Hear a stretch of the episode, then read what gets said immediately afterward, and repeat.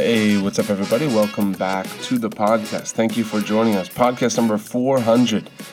Man, that's crazy. 400. Thank you for being a part of this and for sharing the podcast and for all the um, times you've reached out and everything. And uh, excited to be here with you. Uh, for this podcast, for this uh, milestone podcast, you know, episode number 500, I've decided we're getting someone famous. I don't know who, but somebody famous for episode 500. but for episode 400, you got me. And uh, I want to talk about, uh, I've made a list of things that I wish I knew when I was younger. You know, I know we have all sorts of age groups on here, but I'm 34, and there's some things that I wish I knew when I was 15 and 16 and 18 and 21 and 24. And so I want to give you my my uh, my top seven. Besides things like buy Bitcoin, right? That would be near the top of the list. Hey, when you're 19, go ahead and buy Bitcoin. That ship has sailed. I mean, you can still buy it, but not at four dollars a Bitcoin. All right. So number one, and let me dive right in here. Number one thing I knew when I, well, I wish I knew when I was younger I wish someone told me when I was younger. Number one, stop listening to that garbage. I, in my teenage years, I was probably 13 when I found my way into secular music, into hip hop. Listened to, started with Lauryn Hill, and then Jay Z, and really, I think my brother and I started watching MTV's TRL, Total Request Live, at probably like 13 and 15, and started listening to, you know, uh, garbage music but I didn't really realize how much it would impact me. I did. I didn't realize that the eyes and the ears are the gateway to the soul, and so that as you put that stuff inside you, it changes the way you act. You you can't listen to music repetitively and it have not affect who you are as a person.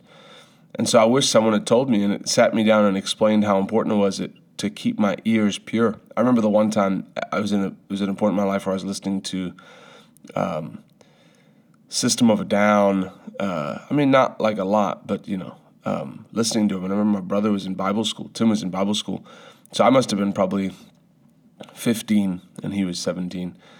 And I remember him hearing the music and just saying, you know, Ryan, if if you keep listening to that music, the Lord won't be able to use you, which I thought was kind of harsh, but it but it resonated with me because I knew, you know, I knew all along that it wasn't good, but that was really the thing that that um, made me start to make a change to say I'm not. Because, you know, you'd get into a difficult situation, and then instead of thinking of scriptures, you'd be thinking of music. Instead of going something that helps you, you get angry because you've got this angry music on the inside of you. What you put on the inside of you when you're pressured will come out. So, number one, stop listening to that garbage. Number two is stir up the gift. I wish someone had told me that victory and much much of the victory that I needed was just on the other side of staying stirred up you know, we know pray in tongues, wake up. I'm not stirring up my faith, I'm stirring up my spirit. The Bible says, stir yourself up on your most holy faith by praying in the Holy Ghost. But I didn't realize that I was just living in the soulish realm. And that, uh, you know, the music had a lot to contribute to that. But I, I wish someone had told me, you know, maybe I heard teaching and it just didn't, didn't click for me. But hey, if you if you're practical and you take 15 minutes in the morning and just pray in tongues, you'll be in a better mindset for the rest of the day because you'll stir your spirit man up. That's where your faith is. That's where the love is. That's where the joy is. If you if you find yourself being a a, a, depa- a down person, a depressed person, a heavy person, then you need to pray in tongues, sing in tongues. Uh, pray in the understanding, pray scriptures. Much victory is on the other side of staying stirred up. I understand that now. But I wish I understand understood that then that that I uh, I pick the mood that I'm in, and I pick the to be in faith or not to be in faith by how stirred up I stay. I think most Christians would would maintain victory if they maintain the uh, uh, the being stirred up, keeping the gift stirred up, speaking in tongues, keeping the gifts stirred up. Number three thing I wish someone had told me: stop spending money on fill in the blank. Shoes, Amazon.com. When I was uh, started making money, it was it was DVDs, CDs. Uh, it was Best Buy every week. You know, my first year, I made my first year in sales, I made like 60 grand. And um, I worked at that job for a year and a half. And I made $100,000. And I had $13,000 in savings. Thank the Lord I had money in savings. But I was living at my mom's house. I paid half the mortgage. We split the bills. So I did have some expenses. But when I look back, man, where, where did the rest of that money go? It didn't. It didn't cost. You know, I gave a lot. I tithed. I gave. I, I was definitely a giver, so I don't regret that. But there was a lot of money that disappeared, and it went to restaurants. It went to paying for other people's food. It went to DVDs. Man, my DVD collection was on point. My, my, my savings account. Thank the Lord there was something in there. But really, I wasn't set up for wasn't set up for that. So I wish someone had told me to stop spending so much money on uh, shoes, DVDs, video games, music, experiences. You know, it's fine to take a vacation and, and do that, but when it's day week in, week out, that you're just spending money, especially restaurants are a big deal. Like learn to budget restaurants and learn to save. Have a savings account. This is the priority list that I think is the, the, the best way to organize your money. Number one, tithe. You know, you take the tithe off the top, 10%. Number two, bills. So you you you you then pay bills, and then I would say number three is giving outside of tithe, because you if you're if you're making a thousand bucks a month and your bills are eight hundred, you don't you don't give offerings. Maybe maybe someone does it different, but the bills have to be paid. So uh, bills, and then you give off of what's left. So if you have three hundred dollars left, then you say, all right, I'm going to mark aside this much for giving, and then you save and then you spend. For some people, it's tithe, tithe, uh, bills slash spend. oh, I don't know if I can pay this bill, but let me go get those pair of shoes. Spending, if you haven't saved for the month, you're not allowed to spend. Uh, I'm not talking about on food, that's a bill. But like you can't buy, th- you shouldn't be buying things for yourselves and spending money on non necessities. And please stop saying, I'm, I'm investing in these shoes.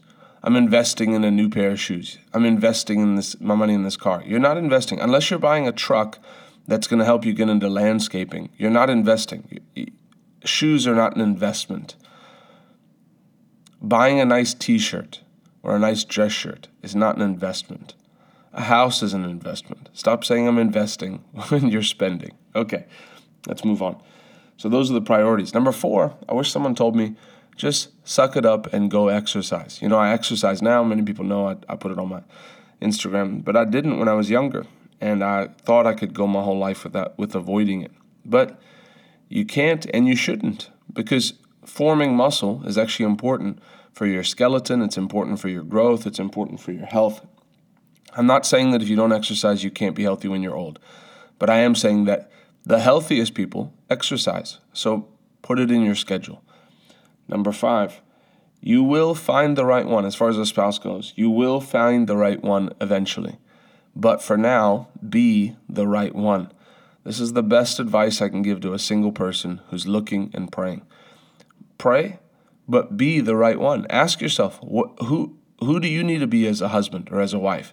If you if you're a lady and you don't know how to cook, learn how to cook. I'm not trying to insult anybody. I'm just saying men want women that can cook. Men don't want women that know how to stop at a drive through and order pickup. It gets old very quickly. Order takeout. It gets old very quickly. Learn how to cook. Even if it's just a few things, you don't have to be a world class chef. Know how to make noodles. Know how to cook rice well. Know how to make eggs in the morning. Know know how to know how to cook chicken in the oven and it tastes good. Not it comes out pale and bland. Know how to cook. Learn. Ask somebody. Go online. You have so many resources now. You don't even have to buy a cookbook. But if you want to, buy a good cookbook, buy a good cook, un- uncomplicated recipes. Learn. Be the right one. If, if, if you're trying, man, I'm getting in trouble here. If you want to be married, women, wear makeup. Put makeup on your face. Look nice. You don't have to you don't have to look as people say, you don't have to look provocative. You have to do bright red lipstick. But wear lipstick. Wear makeup. Guys like women who make an effort. Please, especially if you're going to be. Never mind. I'm not gonna. I'm not gonna say any more on that.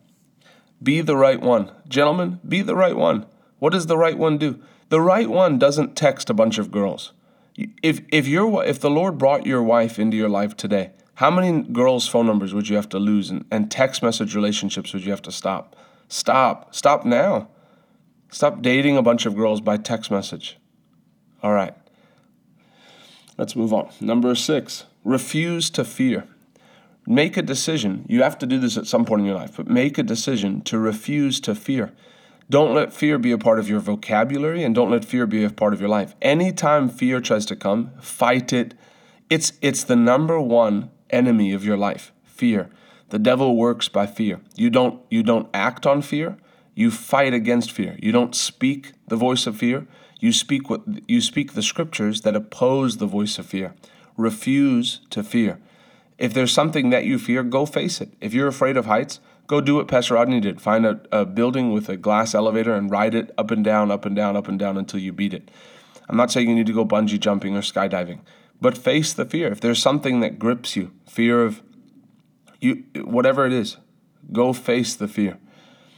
Number seven, be a person of praise. This is really what took me from being a glasses half empty person to a a positive uh, uh, things are looking up, outlook is good person, is deciding to be a person of praise. I wish I had done it when I was younger, but 2015, so only, you know, I was in my late 20s, maybe 2014, did I start hearing good teaching on praise. And I started listening to Sinach back then and, and, and decided that every day, no matter the outcome, you know, I was in sales at the time, I'm going to be a person of praise. I used to be a person who, who, who was a glasses half empty person. Not that I wasn't fun to be around, but just my outlook was when pressures of life would come, I would say, well, what's the worst that could happen?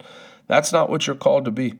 You're called to be a person of praise who praises God, and, and the Lord fights your battles. The Lord is on your side. The Lord inhabits the praises of his people. I wish someone told me when I was 17 to pray in tongues and praise and refuse to fear.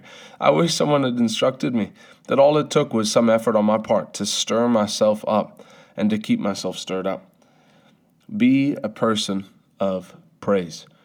So let the let, let the Lord uh, let the Lord let the Lord uh, use this to as a reminder to keep you stirred up and keep you keep His praise pouring out of your mouth. What about you? What are things you wish someone had told you earlier? I'd like to I'd like to hear from you on it on Instagram. If you want to message myself or my wife and say what are things you wish someone had told you earlier. Um, I love you. God bless you. Thanks for joining us. If this podcast has helped you, 400 episodes in, if this podcast has helped you, if you could share it on your social media, that would be awesome. Um, but happy 400th episode. Thanks for being a part of this. We love you. See you next time.